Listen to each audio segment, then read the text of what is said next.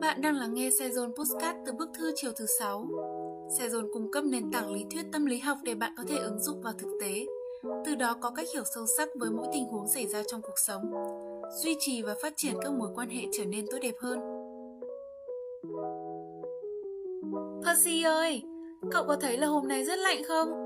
Sao tớ thấy hôm nay 12-13 độ ở trong nhà mà lạnh hơn tuần trước có 8 độ nhỉ? Răng tớ đang va lập cập vào nhau đây này.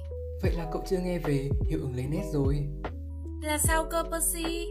Hiệu ứng lấy nét là việc mọi người đưa ra quyết định bằng thông tin rõ ràng và khác biệt nhất mà họ có sẵn trong bộ nhớ của mình. Và vì lý do đó, phần thông tin hữu ích khác bị loại trừ.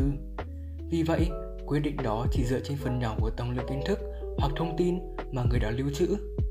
Nhưng tớ vẫn chưa hiểu. Trong trường hợp này tớ có loại trừ thông tin gì đâu nhỉ? Cậu quên mất là việc chúng ta cảm thấy lạnh hay không còn phụ thuộc rất lớn vào độ ẩm nữa Nếu độ ẩm không khí quá cao thì dù nhiệt độ không thấp lắm chúng ta cũng cảm thấy lạnh. Đó là lý do nhiều người dân xứ lạnh sống ở Việt Nam lâu năm cũng vẫn không chịu được cái rét những ngày này của miền Bắc bởi vì ở nước họ là lạnh khô còn ở nước ta là lạnh ẩm. À ừ nhỉ, để xem nào. Độ ẩm tuần này trung bình hơn 80% trong khi độ ẩm tuần trước chỉ sấp xỉ 50%. Bảo sao mà tớ thấy lạnh thế? Tớ cũng đọc đâu đó giải thích như cậu bảo rồi mà quên mất vì đầu tớ cứ mặc định rõ một một là 8 độ thì phải lạnh hơn 12 độ.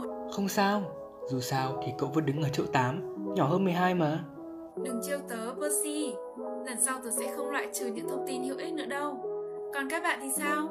Qua hiệu ứng lấy nét ngày hôm nay, các bạn đã rút ra lưu ý nhỏ cho bản thân chưa nào? Đứng trước một vấn đề nào đó, chúng mình đừng chỉ nên quan tâm đến những sự kiện gây ấn tượng mà hãy dựa trên tổng hợp những thông tin cần thiết để đưa ra nhận định nhé. Bạn nhớ theo dõi những câu chuyện thú vị của Homie và Percy vào thứ tư hàng tuần trên bức thư chiều thứ sáu nhé.